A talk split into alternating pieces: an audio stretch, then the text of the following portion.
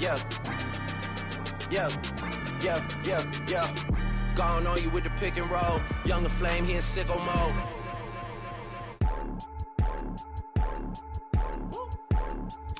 아이고, 안녕하세요. 반갑습니다, 여러분. 아이고, 안녕하세요. 반갑습니다. 이 그 처음에 오프닝 할 때 이 탁탁 한 자리씩 비추는데 또 빈자리가 생겨가지고 이거 뭐 어떻게 해야 되는지. 다시 이제 인사드립니다. 조선의 누바 최정예 멤버만 남았습니다. 네, 다시 이제 자르고. 아, 최정예! 뭐야, 깜짝이야. 아, 또 쓰고네. 아, 나 없이 오프닝 어떻게 하나 했다? 자, 32분 15초입니다. 2분 15초 지각을 하셨고요. 아니, 나 없이 어떻게 오프닝 하나서 밖에서 보고 있었어요. 아, 설마 최정이라는 단어를 쓸까봐. 야, 정말. 아, 기어이 쓰네. 정말 대단한 게. 기어이 쓴다. 페이를 깎게 해도 다음 질문이요. 페이를 깎게 해도 페이를 깎게 해도 한 10분 정도 깎으면 과금을 깎아야 됩니다. 근데 그러니까. 2분은 진짜 애매해요. 뭐가 애매해요. 밖에 있었다니까. 아, 애매합니다. 네, 오프닝 어떻게 하나 한번 보고 들어왔어요. 깜짝이야. 네. 누가 또 이때 스마트폰을 틉니까? 이거 페이 깎아야 되는 거 아니에요? 네. 라이브라서 댓글 봐야죠. 네, 이렇게 여러분 최정예에서 정예가 됐습니다. 네. 네. 뭐 NBA 헤드라인 라이브 오늘 시작을 해볼 텐데 사람들도 많이 오셨으니까 한번 지난주에 2명 지각했었어요. 근데 아, 맞다. 그렇지. 제가 일본 남자 왔고. 저는 아니죠. 손대범 위원 오늘 왜 안 왔어요? 어디 갔나? 맞다. 어디 가시지? 그 얘기도 안 해. 대범형, 하긴 뭐 존재감이 좀 덜하긴 하지. 다시 이제 방송 뭐 한 3마디 하고 가시나? 세대 교체라는 표현이 맞죠? 네, 이제 세대 교체라는 나이 차이도 그렇고 이제 세대 교체할 때가 됐어요. 그러니까 누구로 교체가 되는 거예요? 세대 교체면 저 빼고 다 나가야 되는 거 아니에요? 그러게, 그러니까 비슷하잖아요. 8대는 있어줘야죠. 8까지 있어야 돼요? 8대는 있어줘야 됩니다. 그런 식으로 따지면 그쵸. 저도 8대니까. 그러니까 손대범 위원도 8대잖아요. 그쵸. 7대 아니야? 빠른 80이. 아, 8대요, 8대. 아, 그래? 근데 여러분, 이렇게 5명으로 다시 다 빠져야 돼요. 네, 저기요. 범균 위원님 저기 다 빠져야 돼요. 이렇게 되면. 아, 그렇군요. 또 뭐 대학농구 중계 관련해가지고 손대범 기자님이 자리를 비우셔야 됐고 자, 그럼 뭐 많이들 저러 오셨을 테니까 한번 NBA 헤드라인 라이브 첫 번째 헤드라인부터 바로 출발해 보겠습니다. 네. 하기 싫으신가 봐요. 너무 좋아요. 네. 커리 탐슨 59점 합작, 골든 스테이트 휴스턴 꺾고 원정 11연패 마감. 골든 스테이트가 지긋지긋한 원정 11연패 사슬을 끊었습니다. 골든 스테이트 워리어스는 어제 휴스턴 로켓츠와의 원정 경기에서 121대 108로 이겼는데요. 지난 2월 2일 이후 원정 경기에서 11연패를 당하고 있던 골스는 올해 1월 31일 오클라호마 시티 원정에서 이긴 이후 50일 만에 원정 경기 승리의 기쁨을 누렸습니다. 골든 스테이트는 스테픈 커리와 클레이 탐슨이 59득점을 합작하며 원정 승리를 이끌었고 3연패 및 원정 11연패에서 탈출했습니다. 박수 칠만한 일인데 굉장히 뭐 심기가 불편하신가 봐요. 아니요, 제가 많이 피곤한가 봐요. 악성 골빠가 계시잖아요. 악성이죠, 정말. 악성이죠. 악성. 여러분들이 이런 부정적인 단어들, 충이라든가 악성 이런 단어들이 굉장히 아주. 왜 충자가 왜 충성을 충자인데 벌레충이 아니에요? 저는 악성이라는 표현보다는 정말 그냥 좋아하는, 그냥 좋아하는. 그래요. 뭐 양성. 네. 근데 그게 악성 팬덤이 하는 얘기예요, 늘. 오늘 굉장히 뭐 이렇게 척을 지고 오셨나 봐요. 같이 들어왔는데. 제가 오늘 차에서 쪽잠을 자고 있는데 저 아니었어 오늘 못 왔어요. 알람 맞췄어요 차에서. 무지만 노크해서 깨웠구나. 노크했으면 내가 젠틀맨이지. 문이 탁 여는 거야. 진짜. 했는데 갑자기 죽은 줄 알았어요. 나는 이게 뭐야 이거 손대범의 정범균이야 막 이러고 있었거든요. 왜냐면 진짜. 방송 시간이 다 됐는데 계속 자는 거예요. 그러면 좀 걱정이 되겠지. 22분에 맞춰놨다니까요. 제가 걱정돼서 깨워왔잖아요. 이동훈님, 눈부셔. 범균님 옷 좀 벗어주세요. 골스의 색입니다. 맞네. 보통 이제 싹수가 노랗다고요? 그런 뜻은 아니고. 왜냐면 재수 씨가 보고 계시기 때문에. 제가 악성 골까에게 좀 하나 여쭤봐도 되겠습니까? 네네, 뭐 골스 얘기를 시작했으니까 한번. 네. 내일 혹시 골스가 누구랑 하는지 아시나요? 네, 댈러스랑 합니다. 내일 댈러스 원정인데 혹시 누가 이길 것 같으세요? 지금 분위기 봐서는 사실 이제 내일은 비등비등하다. 비등비등하다? 네. 왜냐하면 쿠민가가 많이 올라왔어요. 여러분들 사실 위긴스가 이제 이유를 우리가 모른 채 결정하고 있는 사이에 쿠민가가 강제 스텝업 중입니다. 그래서 저는 내일 경기는 그래도 해볼만하다. 지금 원정에 사실 골스가 굉장히 안 좋습니다. 어떤 줄 아십니까? 8승 29패예요 올해. 빡세네. 보라고 대본 쓴 거 아닙니까? 아니 대본 봤는데 눈치를 줘요. 내가 8승 29매치 볼 수 있는데. 아니 너무 비장하게 얘기하시니까. 네. 저 공부해 오신 줄 알았잖아요. 네. 네. 작가님의 일이에요. 아, 네네. 네. 그러니까 본 너무 거예요. 비장하게 말씀하셔가지고. 근데 내일 경기는 저는 좀 일방적으로 지지는 않을 것이다. 네. 지긴 지는데. 아, 진다. 질 확률이 51. 이길 확률 49. 네. 그 정도 느낌이다. 뭐 원정 11연패 끝내긴 했는데 두 분도 비슷하게 생각하시나요? 내일 댈러스? 내일은 돈치치랑 어빙이 동시에 이제 퀘스천 어블이거든요. 네. 출전 여부가 반반인데 둘 다 빼진 않을 것이다. 댈러스도 너무 지금 촉박한 상황이라. 그렇죠. 첫 번째 8위죠. 댈러스가 내일 전사들을 전사시킵니다. 네. 아, 그냥 저 얘기를 하기 위해서 나를 지금까지 깐 건데. 아니. 야, 저희 얘기 실제로 예측 사이트도 그렇게 썼어요. 저는 네. 예측대로 저는 한 겁니다. 아, 저는 51대 49로 골스가 불리하지만 농구공은 둥글다. 아이, 진짜 뻔한 이야기만 한다. 정말. 아, 진짜 못 하겠다. 저 인디애나 프로 어떻게 보세요? 인디애나 끝났죠. 인디애나 오늘 뒤에 얘기 있지 않나? 아, 그래요? 그러면 네. 지금 하지 마시죠. 일단은 네. 아니, 저 골스 얘기만 물어봐요. 그래도 못 하겠어. 네. 어떻게 보십니까? 아침을 여시는 분. 뭐 둘 다 절체절명의 순간에서 사실 지금은 멤버를 뺄 수 있는 여력이 없죠. 네. 어지간히 아프다면 무조건 다 늘 거고 퀘스처너블이라고 하면 저는 뛸 가능성이 오히려 높다고 봐요. 그러니까 몸 상태는 퀘스처너블이겠지만은 그럼에도 불구하고 키드 감독은 계속해서 기용을 하려고 하지 않을까라는 생각이 들고, 워리어스 같은 경우도 커 감독이 지금 이제 뭐 더 이상 빠질 수가 없거든요. 지금 순위가 어쨌거나 다들 알고 계시겠지만은 지금 6위와 8위인데 이 한 경기에 따라서 또 6위가 8위가 또 그러니까. 둘이가 맞바뀔 수도 있어요. 네. 오늘 또 OKC가 이겼기 때문에 패가 더 많아지면은 패가 많아지는 팀은 무조건 이제 OKC 밑으로 떨어지는 거예요. 그렇게 되면은 뭐 사실 지금 배수진을 쳐야죠. 네, 순위 경쟁 지금 엄청 치열한 상황이기 때문에. 아, 이 플레잉 토너먼트는 진짜 너무 잘 만들었어요, 사실. 보는 그러니까 입장에서. 맞아요. 재밌죠. 끝까지 포기 안 하게 만드니까. 네. 네. 아주 훌륭한 제도라고 봅니다. 네. 근데 아무튼 저희가 이제 내일 경기 위주로 미래 예측 같은 걸 좀 해봤는데 내용은 이제 오늘까지의 경기였으니까 어제까지의 폴 조지 부상 얘기도 한번 해보긴 해봐야 될 것 같거든요. 네. 이 경기를 라이브로 보다가 눈을 질끈 감았습니다. 무릎이 반대쪽으로 꺾였어요. 네. 그래서 일단 과신전, 뭐 골멍 복합적으로 나오는데 제가 봤을 때니까 시즌 아웃될 가능성이 높다. 내일 정확하게 나오겠지만 폴 조지가 들것에 실려 나왔거든요. 네. 그러니까 쿤보도 그때 과신전이었는데 출전했잖아요. 근데 쿤보는 그때 기적적으로 사실 쿤보가 특이한 케이스였고 보통 이 정도 과신전이면은 세네 달 아웃된다 봐야죠. 여기 큰 부상 당했나요? 라고 물어보신 분이 있거든요. 네. 저는 좀 의견을 또 달리합니다. 그래요?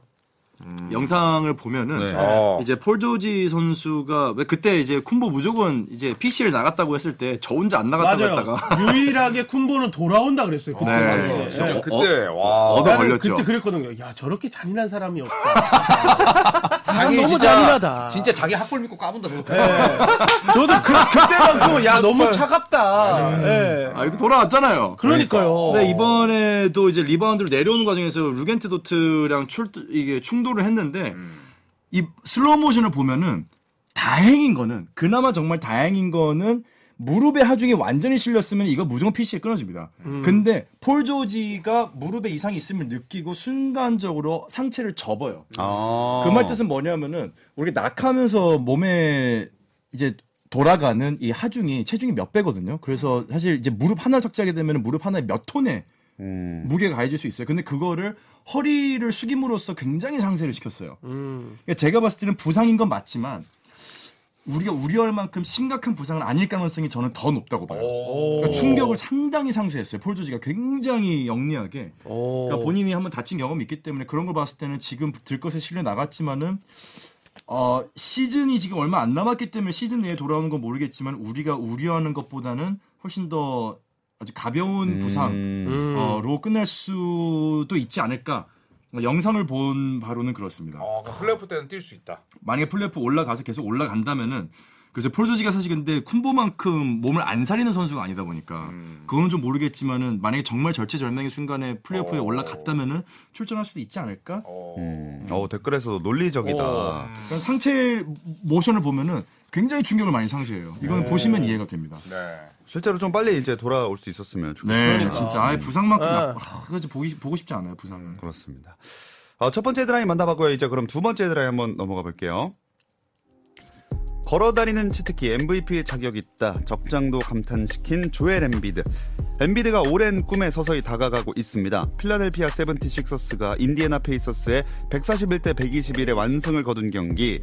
엠비드는 30분도 채 뛰지 않고 31득점을 기록하며 팀의 8연승을 완성했습니다. 이날 코트에서 적으로 만난 인디애나의 수장 리 칼라일 감독도 현지 언론과 가진 인터뷰에서 엠비드를 걸어다니는 치트키다. 지금 폼만 놓고 보면 정규 시즌 MVP에 가장 가까운 선수라고 평가했습니다. 에이, 칼라일 진짜. 필라델피아의 연승 행진은 끝이 났지만 엠비드는 지난주에 이어 2주 연속 2주의 선수로 선정되면서 이번 시즌 네 번째 2주의 선수가 됐습니다. 아. 인디애나가 여기서 나왔구나. 누가 이렇게 추임 새는 거예요? 비판하고.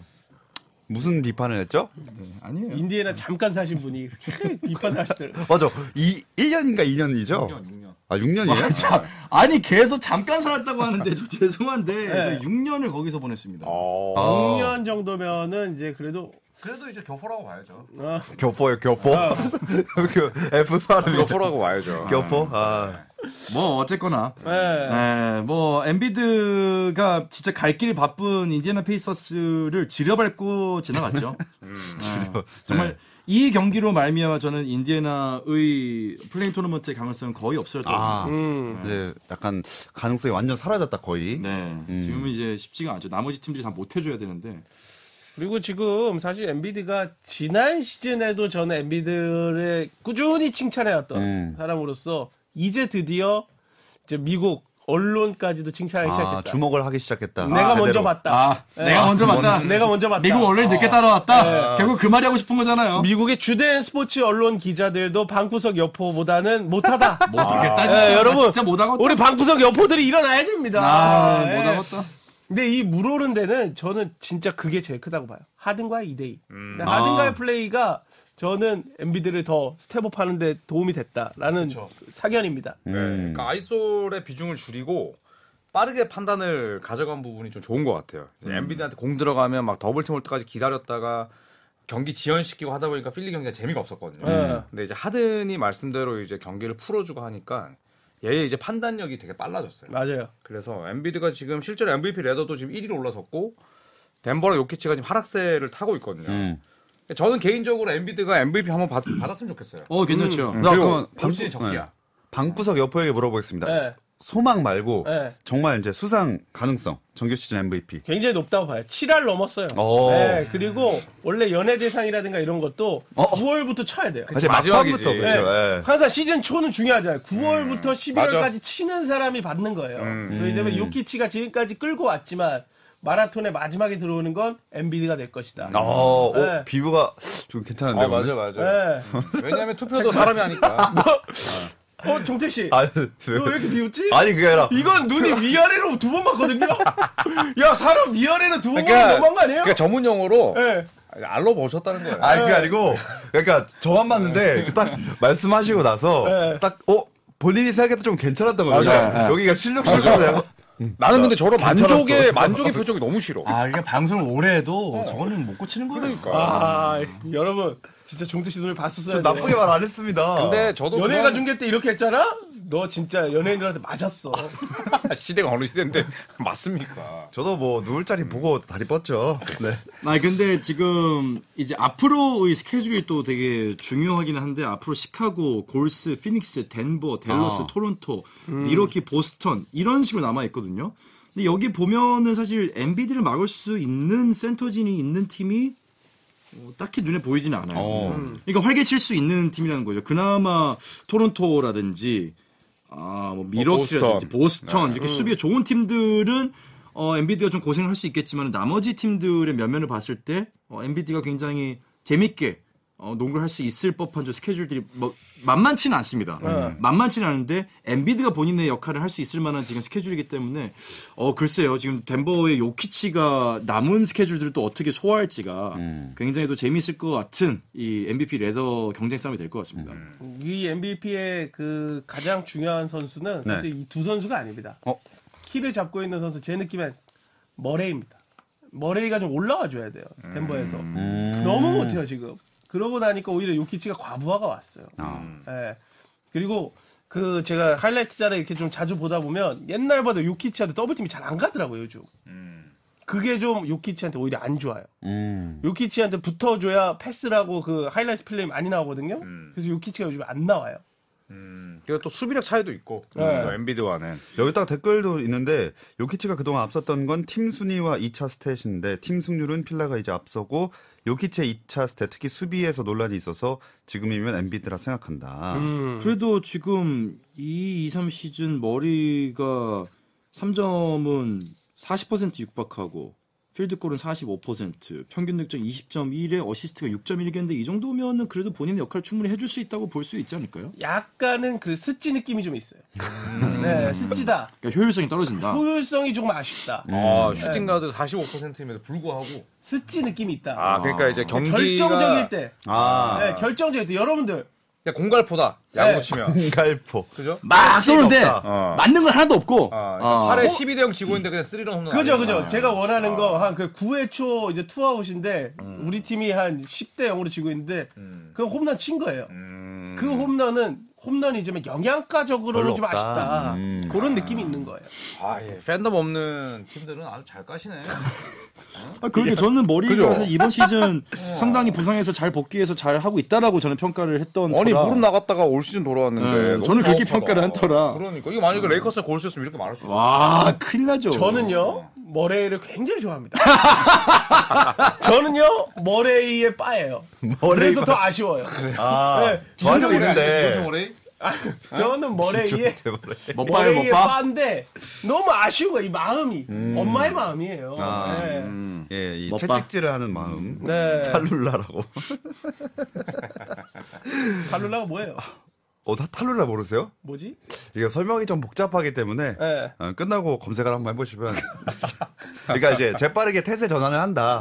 그런 의미로 해석을 할 수 있겠습니다. 네. 알겠습니다. 네. 자 그럼 이제 세 번째 헤드라인 한번 넘어가 보겠습니다. 가보시죠. 커리어 하이 35득점 오스틴 리브스 후반기 레이커스의 중심이 되다 LA 레이커스의 스타가 탄생했습니다. 주전도 아닌 백업 가드 리브스가 그 주인공입니다. 지난 20일 레이커스가 올랜도 매직과의 경기에서 111대 105로 승리했는데요. 이날 경기 주인공은 르브론 제임스도 앤서니 데이비스도 아닌 벤치에서 나와 경기를 지배한 2년차 오스틴 리브스였습니다. 리브스는 이날 35득점 6리바운드 6어시스트로 팀 공격을 이끌었는데요. 르브론이 부상으로 빠져있는 와중에도 레이커스가 후반기 8승 5패를 기록하며 순위 싸움을 계속 펼치고 있는 가장 큰 원동력이 리브스라는 평가가 나오고 있습니다. 리브스는 아무래도 모르시는 분들도 좀 있지 않을까요? 그렇죠. 일단은 언드래프티죠. 그렇죠. 드래프트 되지 않았고 그리고 디트로이트가 원래 뽑으려고 했는데 레이커스가 너 드래프트 안 하면 우리가 투에 계약할게. 그렇죠. 해서 이제 데리고 왔는데 대박을 쳤고 이 친구가 지금 3월 들어서는 하든이나 드로잔보다 자유투를 더 많이 얻어내요. 맞아요. 그래서 농구를 딱 하는 걸 보면 똑똑한데 운동 능력이 좋습니다. 운동 능력이 정말 좋아요. 네. 밸런스도 아주 좋고. 그리고 그래서? 열정이 멋있어요. 그렇죠. 네, 끝까지예요. 끝까지. 깡다구가 있어. 네. 그리고 사실은 LA라고 하면은 굉장히 아쉬운 직전에 백인 스타가 있었잖아요. 카루소? 네, 카루소를 놓치면서 결국은 사실은 갖고 있던 그 구단에 대한 어떤 아쉬움 또 이제 카루소를 잡지 못한 것에 대한 서운함 이런 것들이 있었던 터에 딱 그 시기와 맞물려서 나타나는 선수가 오스틴 리브스인데 오스틴 리브스가 지금 카루소에 갖고 있던 그 짝사랑을 완전히 지워버렸죠. 네. 댓글에 립신이라고. 그리고 카루소보다는 훨씬 공격력이 좋아요. 네. 카루소는 외곽이 거의 없는 선수였고. 그렇죠. 그래서 카루소는 약간 수비형 어떻게 보면 그런 선수였다면은. 그래서 르브론 제임스가 없을 때 가장 좀 수혜를 입고 있고 또 본인의 가치를 올리고 있는 선수가 리브스입니다. 네, 그래서 플레이메이킹도 되고 슈터도 되고 그다음에 스팟업 공격도 되고 그리고 사이즈가 좋다 보니까 수비에서 발이 느려서 좀 털리긴 하지만 사이즈로 밀리진 않거든요. 그렇죠. 196cm의 키기 때문에 조던하고 거의 이제 비슷한 키. 조던이 198이었기 때문에 사실 백코트진으로서는 나쁘지 않은 피지컬이죠. 네. 그리고 그 이제 인스타에서 짤로 봤는데 그 말은 굳이 안 하셔도 그거는 이미 그걸 뭘로 봤냐면 대기실 분위기 봤어. 대기실 경기 전에 이렇게 하는데 약간 되게 주도하는 느낌을 리브스가 하는 걸 봤거든요. 짧게 근데 되게 보기 좋고 저런 게 진짜 내 땀으로 만들어낸 자리다. 그런 느낌들이 좀 있었어요. 네. 하긴 경력도 그렇게 되지 않았는데 네. 어느 정도 이제 그런 영향력을 라커룸에서도 갖게 됐다는 얘기를 네. 하고 싶으셨던 거죠? 그죠. 네. 그리고 오스틴 리브스 같은 경우는 지금 경기를 혹시 LA 레이커스 경기를 보시는 분들은 아시겠지만은 엔드원 즉 슈팅 찬스에서 파울을 얻어낸 추가 자유투 상황에서 득점을 굉장히 잘 성공시켜요. 그러니까 지금 NBA 현지 중계진들도 항상 하는 얘기가 오스틴 리브스 같은 경우는 슈팅 모션에서 본인이 뭘 해야 되는지 정확하게 아는 선수다. 특히나 NBA 트렌드적으로 파울을 얻어내면서 슛을 쏘는 능력이 기존에는 스테프 커리나 제임스 하든 선수가 능했다면은 이제는 사실 룰이 많이 개정이 되면서 제임스 하든이나 스테프 커리가 예전에 쓰던 파울을 얻어내면서 슛을 하는 동작들이 이제 더 이상 파울을 얻어내지 못하거든요. 그쵸. 근데 오스틴 리브스는 지금 그러한 규제가 더 깐깐해졌음에도 불구하고 파울을 가장 잘 얻어내는 선수 중에 한 명으로 지금 발돋움을 한 걸로 봐서는 올해가 이제 마지막이에요. LA 레이커스하고는. 그죠? 맞아요. 네, 이제 몸값이 최소 10배는 상승할 거다라는 지금 전망들이 나오고 있는 상황입니다. 아마 잡겠죠, 레이커스에서. 아, 무조건 잡아야죠. 최소 15밀이다. 이런 이야기들이 많이 나옵니다. 15, 16밀부터 시작이다. 네. 본인도 지금 관심이 있대요. 네, 현지 언론을 따르면 15밀 정도면 무조건 받아야죠. 네. 하든 영 보고 배운다고 하네요. 라고. 집중력이 좋다. 서브룩이 나가서 조명받는 건 서브룩이요? 웨스트브룩. 네. 아, 네네네. 네, 서브룩이 웨스트브룩이 나가서 조명을 받는 거죠. 이렇게 물어보시는 분이 있어서. 근데 뭐 직접적으로 연관이 있죠.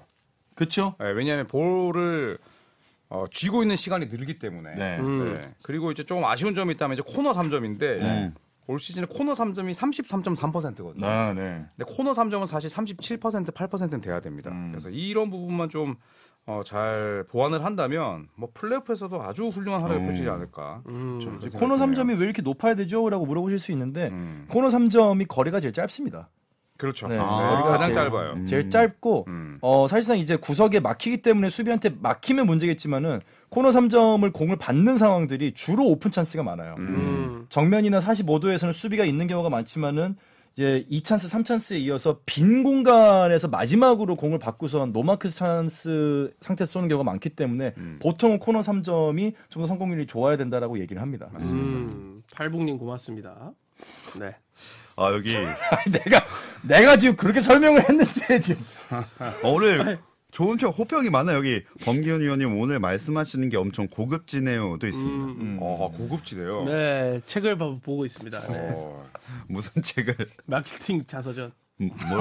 마케팅 자서전이라는 책이 있어요. 네. 아, 지금 마케팅을 스스로 하시는 거군요. 나를 마케팅을 해볼까 하고 지금 보고 있습니다. 네. 아, 제가 한마디로 박재민 의원이 아까 말씀하신 부분인데, 네네. 올 시즌에 엔드원이 54경기 총 30번이네.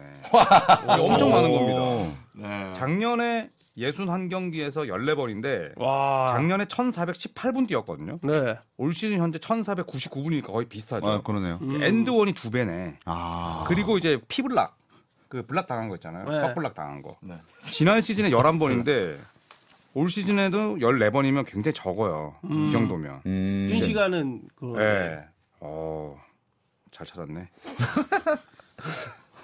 저와 자찬이 마무리가 여기 댓글에 책도 잘라 보실 것 같다고. 네. 가끔 보면 그 책머리 빼고, 예, 그다음에 이제 좀 이것저것 좀 빼면 빨리 읽습니다. 아무튼 다시. 네. 뭐 오스틴 리브스. 네, 리브스. 그냥 처음에 이제 오스틴 리브스 하길래 저는 오스틴 리버스랑 착각해가지고. 그지. 오스틴 리버스가 커리어 하이를 했다고 했는데.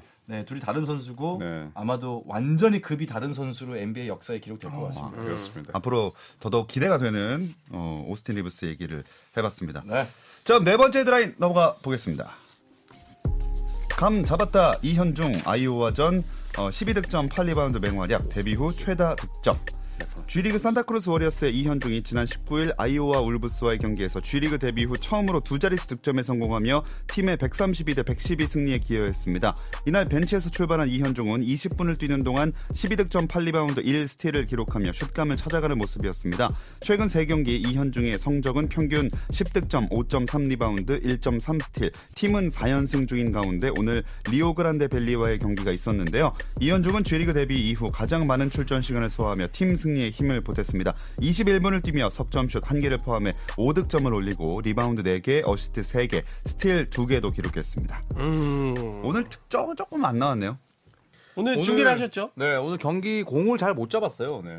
일단은 팀이 이현중 선수 위주로 안 돌아가요. 네. 그죠. 근데 이현중 선수도 그걸 잘 알고 있어요. G 리그는 볼핸들러들이 많이 던지기 때문에 저도 공을 잡으면 림부터 보려고 합니다. 라고 이제 카톡이 왔거든요.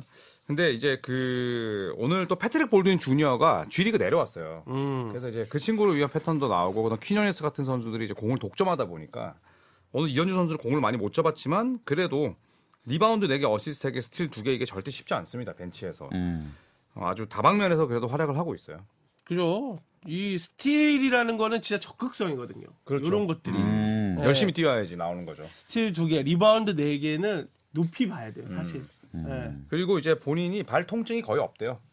발 통증 거의 없고 본인이 이제 몇 분을 뛰던 나는 항상 내가 언제 투입될 준비를 머릿속에 그리고 뛴다고 하더라고요. 그래서 참 진짜 2000년생 선수가 맞나 싶어요. 그죠? 제가 이거 막 카톡 하다 보면 진짜 친구들이랑 하면 진짜 헛소리가 절반인데 네. 이 친구랑 하면서 많은 걸 배웁니다. 단 나이가 절반 정도 되지 않나요? 20살 차이다. 딱 진짜 20살 차이야. 20살 차이다. 거의 네, 유로 2000 때 태어났더라고요. 와. 네. 유로 2000. 클루이베르트가 헤딩슛 할 때. 갑자기. 야. 그러면은 2002 월드컵은 진짜 깐난쟁이 때 본 건데 기억 아예 못하죠. 기억을 못하죠.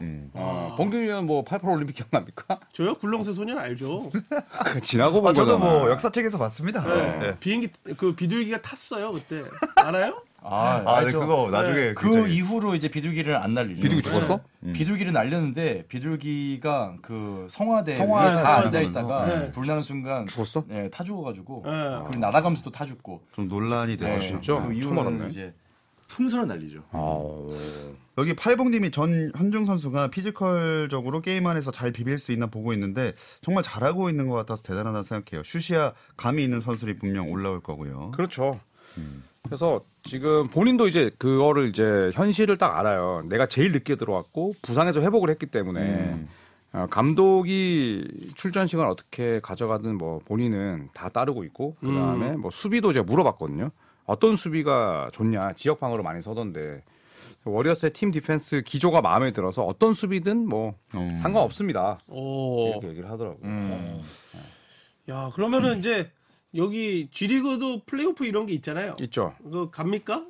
오늘 일단 이름 뭐냐 팀 이거 리오그란데 네. 네. 이 팀과 동률이었는데 오늘 이겼어요. 네. 그리고 모레 경기가 있는데 이것도 이겨야 되고 그러니까 남아 있는 경기를 다 이기고 상대를 봐야 됩니다. 그러니까 우리가 되게 좋아하는 경우의 수. 네. 지금 아직 확고하게 진출권을 잡은 건 아니죠. 네, 지면은 이제 끝난다고 봐야죠. 아 올라가야 되는데 그래야 더 뛰는데. 그러니까 좀 가서. 득점도 좀 더 많이 뽑아내는 모습을 봤으면 좋겠고 또 플레이오프 네. 또 가야 그런 경기들을 더 만날 수 있으니까요. 네. 근데 이런 점은 되게 좋아요. 슈팅 가드잖아요. 네. 슈팅 가드는 지금 프런트 코트에 쓰고 있거든요.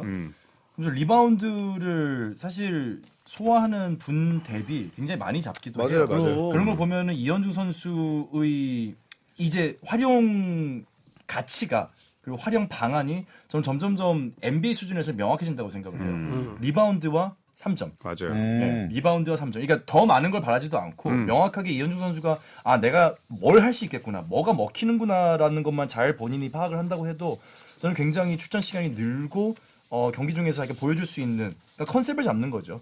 그렇게 가는 거는 빠른 시간 내에 가능하지 않을까 기대를 하고 있습니다. 놀라운 점은 이현중 선수가 키 작은 가드와 매치업 됐을 때 뚫린 적이 한 번도 없어요. 아 맞아요. 수비가 정말 좋아졌어요. 네, 진짜로. 그래서 이현준 선수가 그 얘기 하더라고요. 내가 뚫리면 뒤에 동료가 있고 네. 동료가 뚫리면 제가 있다는 마음가짐으로 플레이합니다. 네, 그래서 또 느꼈죠. 진짜 친구들과 카톡 다 끊어야겠다. 어? 절반 헛소리인데. 네. 아 진짜 어떻게 이렇게... 친구를 그렇게 사귀신 거예요? 그중에 손대범 기자님도 있나요? 당연하죠. 이상한 이모티콘 좀 보내지 말라 그래. 그래. 이모티콘이 몇 개야? 아 이모티콘 뭐 보내요? 뭐 이상한 거 보내요 막. 드래곤볼 아직도 좋아하고. 드래곤볼 좋아하고 뭐 이상한 엉덩이 부비고 막 이런 걸 막 보내요 막. 엉덩이 부비는 건 뭐야? 모르겠어 나도 내가 어떻게. 이모티콘이니까 뭐 이상한 건 아니겠죠. 네. 귀여운 느낌. 네, 귀여운 느낌일 텐데 네. 어울리진 않을 것이다. 그럼요. 네. 진짜 좀 이현중 선수가 이렇게 해가지고 우리가 앞에 읽었던 네. 커리어의 35전. 요게 오스틴 리버스가 아니라 이현중이 됐으면 좋겠다. 그리고 또 저희 조선의 대바에 나왔으니까 아 맞아요. 올 여름에도 서머리그 전으로 한번 또 모셔야죠. 그러게요. 네. 진짜 이현중 더 나아가서는 지금 또 NBA를 두들기고 있는 뭐 여준석이라든지 이런 선수들 좋은 이야기가 계속해서 들렸으면 좋겠습니다. 네. 네. IM증님 말처럼 한국 농구의 미래다. 맞습니다. 그렇게 기대를 해 보면서 미래의 조던이 되십시오. 좋습니다. 네. 그렇게 되길 바라보면서 이제 마지막 다섯 번째 헤드라인 넘어가 보겠습니다. 하필 또 조던 얘기네요. 뿔난 농구 황제 마이클 조던 샬럿 대주주 지분 대부분 매각 플랜 그 이유는 샬럿 호네츠 구단주 마이클 조던이 지분 매각을 추진 중이라는 소식입니다. 현지 언론에 따르면 조던은 구단 지분 일부를 보유하고 있는 게이브 플로킨과 애틀랜타 호크스의 지분 일부를 갖고 있는 릭 슈날 두 명이 이끄는 그룹과 지분 매각을 논의 중인데요. 조던은 지분 대다수를 매각하고 구단 소액 주주로 남을 계획인 것으로 전해졌습니다. 이로써 NBA 역사상 최초로 전직 선수 출신 구단주가 된 조던은 조만간 그 위치를 내려놓게 됐습니다. 왜 그럴까요? 성적 때문일까요? 일단 뭐 돈이 좀 안 되지 않을까요? 뭐 사람인데? 뭐 돈이 사실 궁해서 하는 건 아니고 네. 저는 돈이 안 되진 않을 거라고 봐요. 네. 본인이 샀을 때보다는 구단 가치가 훨씬 그렇죠. 더 올라갔을 거예요. 본인의 저는 경쟁심의 그냥 그 연장선상이라고 생각하거든요. 근데 뭐 명성만 깎아 먹었죠. 뭐 그렇죠. 조던이 좋은 일도 많이 하고 뭐 기부도 하고 신발은 여전히 잘 팔리지만 샬럿 호네츠라는 팀을 놓고 봤을 때는 사실 마이클 조던이 뭐 긍정적인 평가를 받을 사안은 별로 없죠. 그지 드래프트 근데 참 보면 좀 아쉬워요. 계속해서 이제 드래프트 때도 그렇고 선수 트레이드도 그렇고 열심히 최선을 다했는데 좀 안 풀렸어요 다. 그렇죠. 뭐 결과로 또 봐야 되는데 13년 동안에 감독이 5명 바뀌었다. 이거 자체가 사실 안 되는 팀들은 감독부터 바꾸거든요.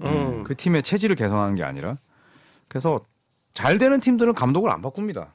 그렇죠. 근데 생각보다 덜 바꾸긴 했는데 지금 스티브 클리포드 감독이 본인들이 잘랐던 감독 다시 데려온 거예요. 네. 그런데 원래 캐니 애킨슨 감독이 오기로 했었죠 이 팀에. 그 골든스테이트 워리어스. 그러다가 안 왔죠. 안 왔죠. 네. 네. 그러니까 그런 것들도 물론 캐니 애킨슨 코치가 사실은 좀 상도덕을 버린 행위긴 하지만 지금 남아 있죠. 골스도 남기도 하면서 갑자기 공석이 됐죠. 근데 그게 또 샬럿이 처한 현실이에요. 어쨌든 행정력이나 이런 것도 부족하고. 그러네요. 그러니까 조던이 1년에 지금 버는 돈이 4,000만 불. 얼마예요? 500억? 600억? 400억? 500억. 1년에? 네, 500억이 좀 상회하는. 어떤 돈입니다. 느낌일까? 와, 500억 있으면.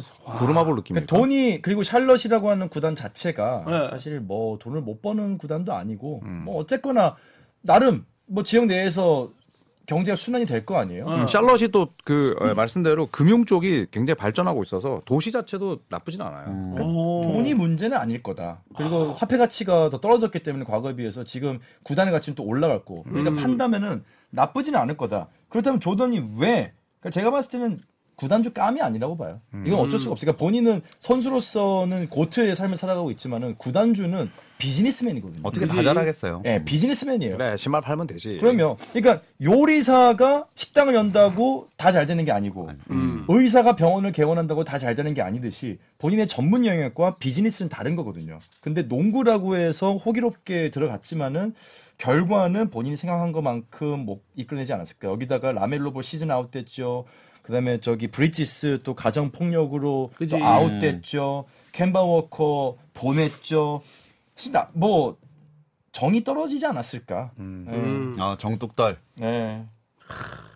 근데 지금 여기 저 수음님이 얘기하는데 샬럿이 티켓이 $1면 말이 돼요 이게? 저거는 뭐 모르겠네요. 저거는 진위 여부를 봐야 되지 않을까요? NBA가 $1짜리는 $1면은 한 지금 한 1,000 얼마인데. 보통 아무리 낮아도 $10 이상 가죠. 그 두 자릿수 가거든요. 네. 그 몇만 우리나라 돈은 몇만 원 정도는 주는데 $1면은 1,300원에 NBA 티켓이 글쎄요. 티켓 링크가 아니지. 티켓마스터. 네, 티켓마스터 같은데 공식적으로 올라오는 가격으로는 $1가 올라오진 않을 것 같은데. 그러니까 아니 지금 KBL도 한 $10,000이에요. 네. 뭐 다른 경로로 이렇게 또 재판매되는 티켓이 $1로 올라왔는지는 또 모르겠어요. 주차비가 일단 $20예요. 네. 너무 현실적이야. 한 블락 더 걸어가면 이제 $15. 두 블락 더 걸어가면 $10. 이런 자본주의 장난 아니네 진짜. 그래서 이제 손대범 위원께서 미국에서 주차장 하고 싶다고. 혼자 갑질이니까. 진짜 비싼데 저도 이제 샬럿을 갔었는데 이 정도는 아닐 것 같은데. 근데 뭐 아무튼 이런 얘기가 나온다는 것 자체가 뭐 이제 팀이 이렇게 잘 되는 건 아닌 것 같다라는 걸 좀 보여주는 게 아닌가. 조던은 진짜 이미지를 깎아먹었다는 게 맞는 것 같아요. 뭐 그래도 뭐 사실 뭐 돈 그렇게 버는데 뭐. 야 500억 있으면은 뭐 해야 되지? 그러니까 조던이 진짜 기부도 완전 통크게 하잖아요. 저는 그래서 구단주로서는 가치를 깎아 먹었지만 뭐 사실 조던 브랜드나 그다음에 또 조던이 전반적으로 이제 조던은 전 제일 잘하는 게 입을 닫고 지갑을 여는 거라 생각해요. 아. 조던은 쓸데없는 말을 안 하거든. 맞아. 네, 근데 그래서 사실 비판하는 세력도 있거든요. 왜 목소리를 내지 않느냐. 근데 저는 굉장히 현명하다 봅니다. 네, 그리고 이제 뭐 기부도 하고 뭐 또 좋은 제품 라인도 뭐 만들고 있고. 근데 한때 이제 그런 게 있었죠. 에어 조던의 품질이 너무 안 좋았다. 예전에 막 신발 밑창 뜯어지고 막 NBA 선수들. 그죠. 근데 그런 것도 더 빠르게 수습하는 거 보면 신발을 만드는 비즈니스맨으로서는 뭐 더할 나위 없지만 구단주는 이제 그만하셔도 되지 않을까. 구단주 이제 그만하고 이제 건물주는 찰스 바클리가 그 얘기했잖아요. 구단 운영하는데 주변에서 예스맨만 두지 말고 그 얘기하니까 이제 조던이 그냥 끊어버렸거든요. 바클리와 관계를. 그러니까 조던 한 방 맞은 거 아니었을까? 네, 그러니까 조던의 어떻게 보면 가장 지금 비즈니스맨으로서의 어려움은 운동선수로서는 자기가 그냥 끌고 가면 되거든요. 비즈니스는 끌고 갈 수 있는 부분이 아니에요. 너무 많은 이해관계가 걸려있기 때문에 사실 다른 사람의 말도 들을 수가 있어야 되는데 스포츠 경기가 아니라는 거죠. 예, 그런 면에서 봤을 때는 조던의 또 성향상 그치. 비즈니스는 좀 쉽지 않겠다. 여기서 사업하니? 뭐 잘한다. 시작해보려고. 아, 그래? 조그맣게. 이제 방송으로는 안 되겠습니까? 그러니까 아침에 나오고 밤에 나오고. 그러니까 이제, 맞아 힘들다 이거지. 그것밖에라도 사업은 못할 것 같아요. 사업 성향이 아니더라고요. 남의 얘기를 다 안 들어요. 여기서 뭐라고 하고 있는데 나 항상 뭐라고 하셨죠? 뭐 저희 다 그렇습니다. 네, 저희는 이제 사업적인 마인드 있는 사람이 전혀 없습니다. 네, 굳이 따지자면 저죠, 그래도.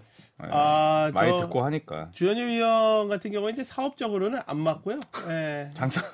뭐 이거 사업적으로 왜 안 맞죠? 안 맞아요. 뭐. 네. 기분 되게 나쁜데 뭔가. 제가 볼 때는 그냥 유튜버가 딱 맞습니다. 네, 유튜버. 네. 자, 이것에 대한 논의는 여러분 방송 끝나고 저희 따로 이제 해가지고 뭐 싸움을 하든 뭐 맞짱을 뜨든 하도록 하겠습니다. 아, 저희 지금 칼 깔아주시네요. 네. 아, 글러브 갖고 오셨네. 일단 카메라 할 거야 증거가 안 남으니까. 자, NBA 헤드라인 라이브 그러면 오늘 여기서 마무리하겠습니다. 여러분 감사합니다. 고맙습니다. 감사합니다.